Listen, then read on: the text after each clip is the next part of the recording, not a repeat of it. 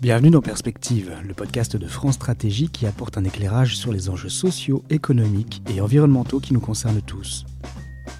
Nous nous retrouvons pour le second épisode du podcast qui se consacre au séminaire Premier pas, développement du jeune enfant et politique publique. En effet, du 1er décembre 2020 à l'été 2021, la Caisse nationale des allocations familiales, France Stratégie et le Haut Conseil de la famille, de l'enfance et de l'âge ont organisé ce séminaire dans l'objectif de nourrir la réflexion sur l'opportunité et les enjeux en France d'une politique publique visant le développement du jeune enfant et à esquisser les contours d'une telle politique.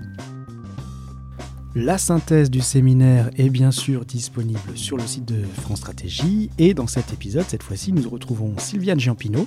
qui est présidente du Haut Conseil de la famille, de l'enfance et de l'âge, par ailleurs spécialiste de l'enfance et auteur de l'ouvrage intitulé Refonder l'accueil du jeune enfant. Bonjour. Bonjour.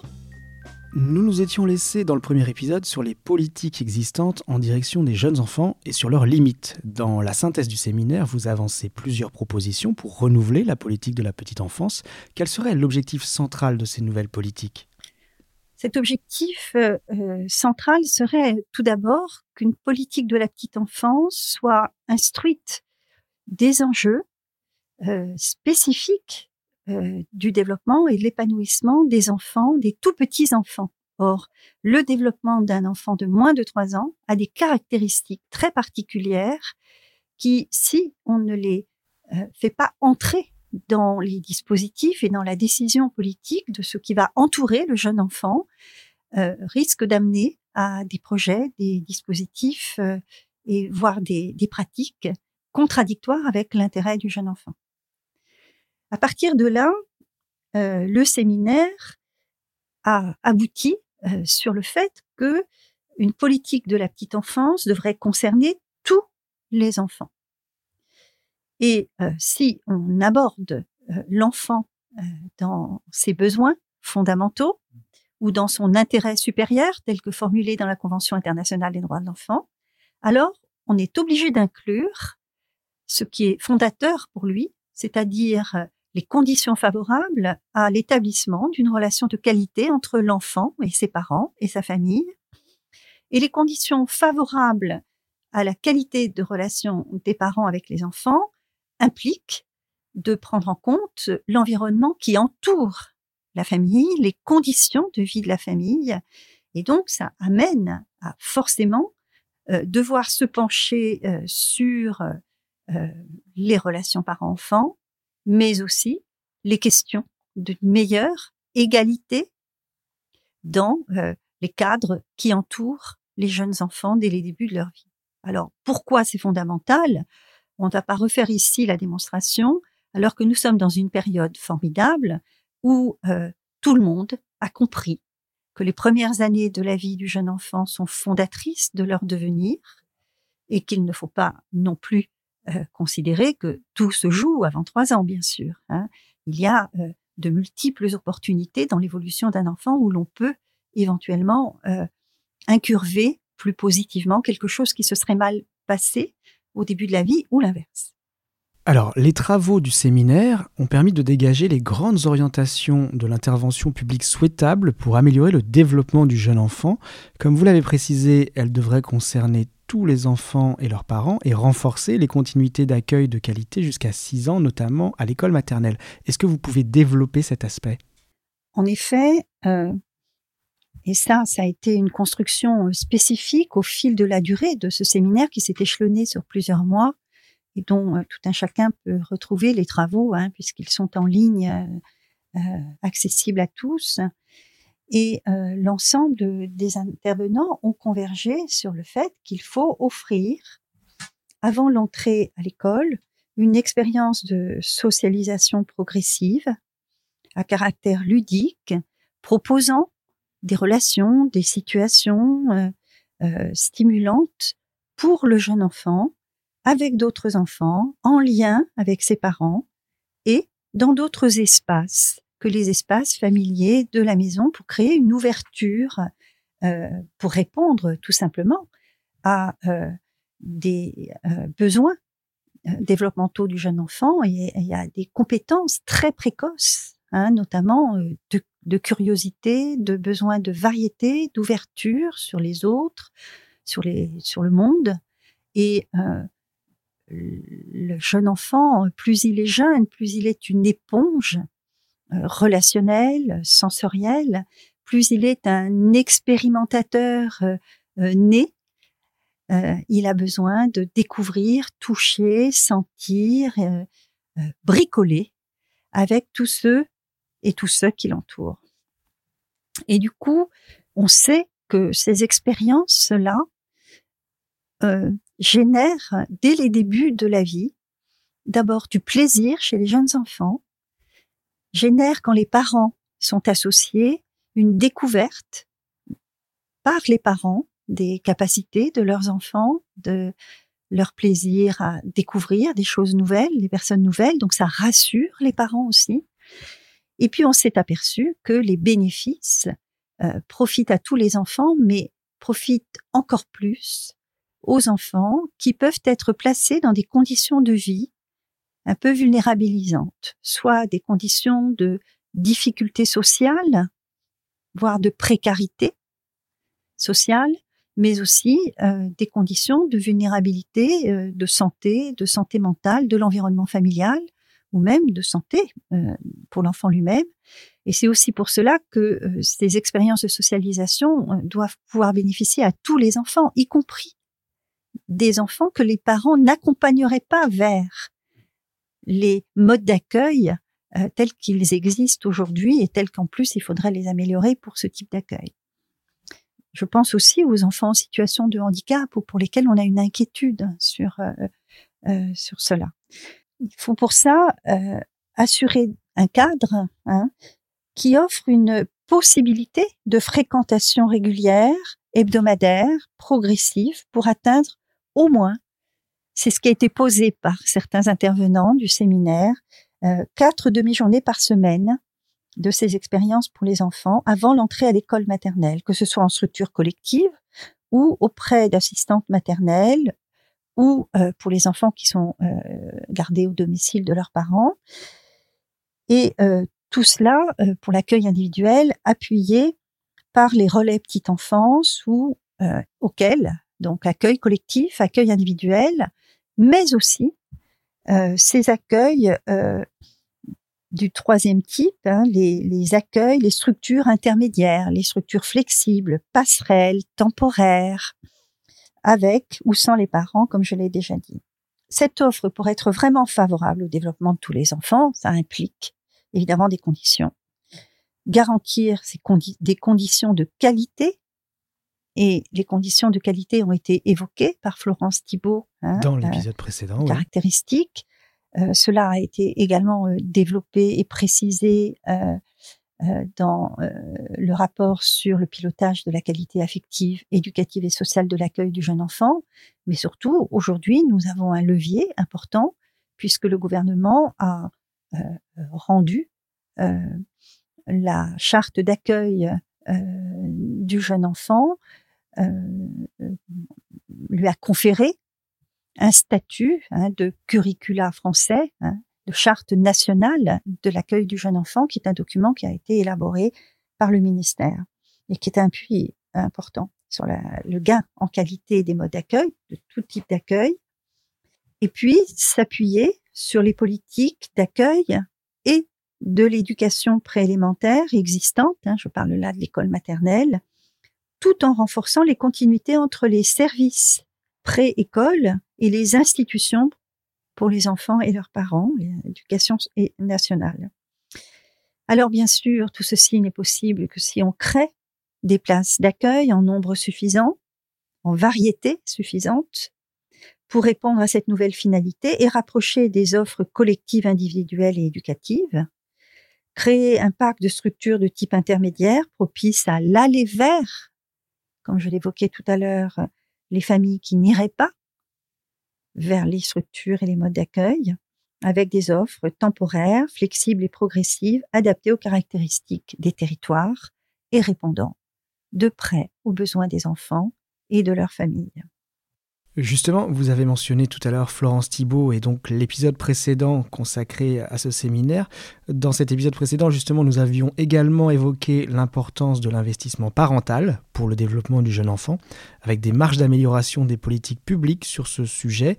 Concrètement, comment dégager du temps parental et plus globalement, comment mieux soutenir la parentalité? Alors, ce sont effectivement les, deux directions à prendre. Elles existent déjà. Il faut les conforter, les améliorer et surtout les réajuster aux évolutions sociétales. Mmh. Euh, des conceptions que l'on peut avoir de l'enfant, de ce qu'est une famille. On parle aujourd'hui, on dit des familles aujourd'hui. Hein. Alors sur euh, les congés parentaux, euh, il est clair que là aussi on est à maturité. Hein. On ne compte plus les rapports qui pense au rapport euh, de l'ICAS de 2019, les différents rapports du Haut Conseil de la famille, euh, de l'enfance et de l'âge, la commission euh, des 1000 premiers jours. Tout le monde s'accorde à dire que nous devons avancer vers des congés parentaux mieux rémunérés pour les deux parents, partagés, mieux partagés entre les deux parents, au moins jusqu'au sixième mois de l'enfant, afin de sécuriser à la fois le couple parental qui, on le sait, euh, peut être euh, sous la charge émotionnelle, euh, mis dans une situation de, tension, et évidemment consolider l'établissement des premiers liens entre le père et l'enfant, la mère et l'enfant et les autres enfants. Ces congés parentaux devraient être mieux rémunérés, mieux répartis, comme je l'ai dit, plus proportionné par rapport au salaire antérieur sous la forme de, prestations euh, euh, ad hoc, mais aussi ces congés parentaux devraient veiller dans la forme qu'ils prennent et dans les modalités de euh, dédommagement, je dirais, hein, qu'ils ne renforcent pas l'éloignement notamment des mères du monde du travail, car ce faisant, ils renforcent les processus de paupérisation et d'éloignement de l'emploi. Donc sans qu'il n'y ait euh, d'injonction idéologique quelconque, il est important de pouvoir repenser les congés parentaux à l'aune des enjeux, là aussi, d'une meilleure euh, égalité entre les milieux sociaux, entre les parents qui travaillent, ceux qui ne travaillent pas, et euh, laissant une place au choix de chaque famille quand elle a le choix euh, de bâtir un projet de vie avec ses enfants. Le deuxième point, c'est bien sûr euh, de renforcer, consolider euh, les actions d'accompagnement à la parentalité pour qu'ils soient plus généralisés, plus accessibles et là encore plus adaptés aux évolutions de la société, à la diversité des familles, euh, à la singularité euh, de ce qui se joue entre chaque parent et chaque enfant. Nous avons une, assez longue histoire de ce concept d'accompagnement à la parentalité, euh, des mises en œuvre dont le diagnostic est qu'elles sont utiles, mais qu'elles doivent être plus consolidées, mieux structurées donc, euh, à la fois euh, des initiatives de sensibilisation des parents, de euh, d'accueil, d'écoute, d'appui dans tous les lieux où les parents se trouvent au départ, l'accompagnement de la grossesse, la maternité, la périnatalité, les services de protection maternelle et infantile, etc. Et puis des mises en œuvre un peu plus structuré de groupes, de paroles, de rencontres, euh, des, conseils, des écoutes plus individualisées. Et, si besoin, des accompagnements à caractère plus précis, plus spécialisé, plus au cas par cas, euh, à condition que les parents, dans cet accompagnement à la parentalité, soient entourés de personnes euh en quantité, en qualité, en formation, en pertinence, euh, suffisante et capable d'être la bonne personne au bon moment et de prendre en compte dans, cette, ce portage de la relation parent-enfant les différences euh, euh personnelles, euh, sociales, culturelles, en n'approchant pas les familles avec des idéologies et des normes qui feraient qu'on louperait l'objectif de cet accompagnement bien traitant pour les enfants et les parents.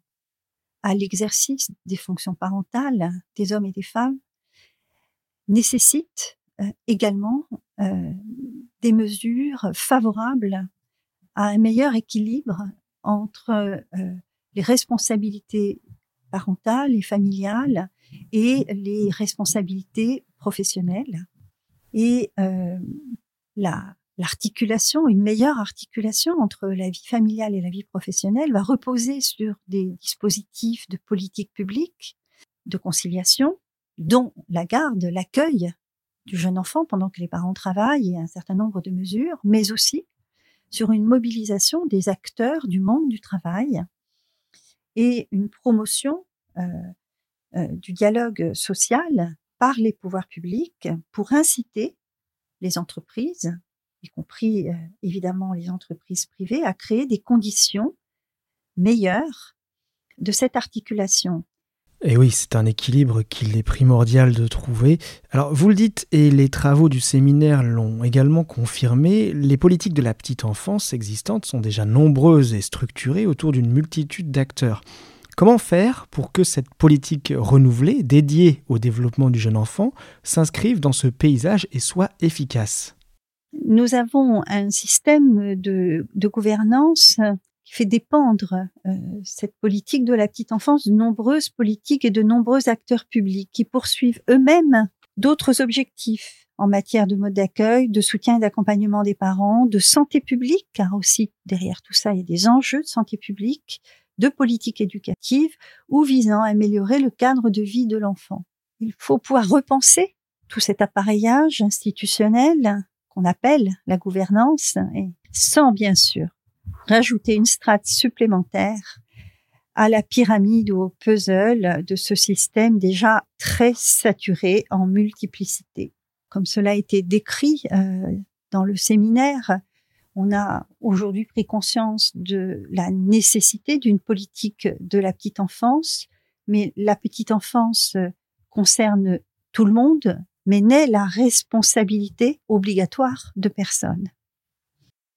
Alors, cette gouvernance euh, appelée euh, des vœux euh, du séminaire implique d'accorder une place plus grande aux relations entre les familles, les lieux d'accueil et l'école,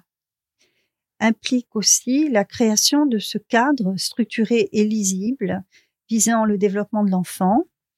par une clarification de la gouvernance de la politique de la première enfance, s'assurer de l'efficience de sa mise en œuvre et éviter les disparités, notamment territoriales, et de l'offre correspondante, sachant que les territoires sont en première ligne sur les mises en œuvre hein, de ces politiques, renforcer euh, la lutte contre les inégalités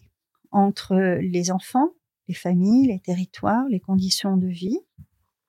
et définir une répartition claire des responsabilités et des moyens entre ces acteurs et les niveaux de décision.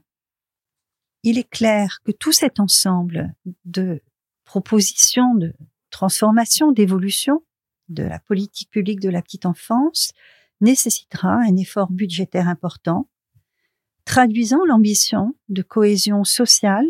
de bien-être et d'éducation des jeunes enfants par la nation. Si un tel effort nécessiterait des redéploiements au sein des dépenses publiques, il comporterait également,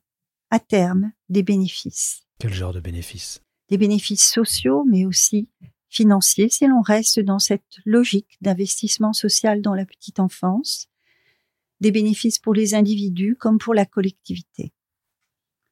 Les conclusions de ce séminaire indiquent finalement un virage à prendre. Ce virage consiste à placer des objectifs de développement des êtres humains au début de leur vie, ceux qui constitueront la société telle qu'ils vont la bâtir placer le développement du jeune enfant comme matrice porteuse de tous les autres enjeux de la première enfance, ces autres priorités que sont les relations parents-enfants,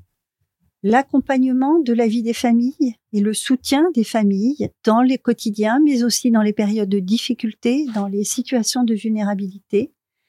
auxquelles s'ajoute désormais l'urgence d'une meilleure égalité au début de la vie entre tous les enfants. Merci. Merci à vous. Sylviane Jean d'être intervenue dans le podcast pour détailler avec nous les enjeux, les perspectives des politiques publiques de la petite enfance. Évidemment, la synthèse du séminaire Premier Pas, je le rappelle, elle est à retrouver en intégralité sur le site de France Stratégie. Et puis, comme toujours, merci d'écouter le podcast si bien nommé Perspective. N'hésitez pas à vous abonner, à le partager à vos contacts et à nous laisser vos commentaires si vous en avez. À bientôt.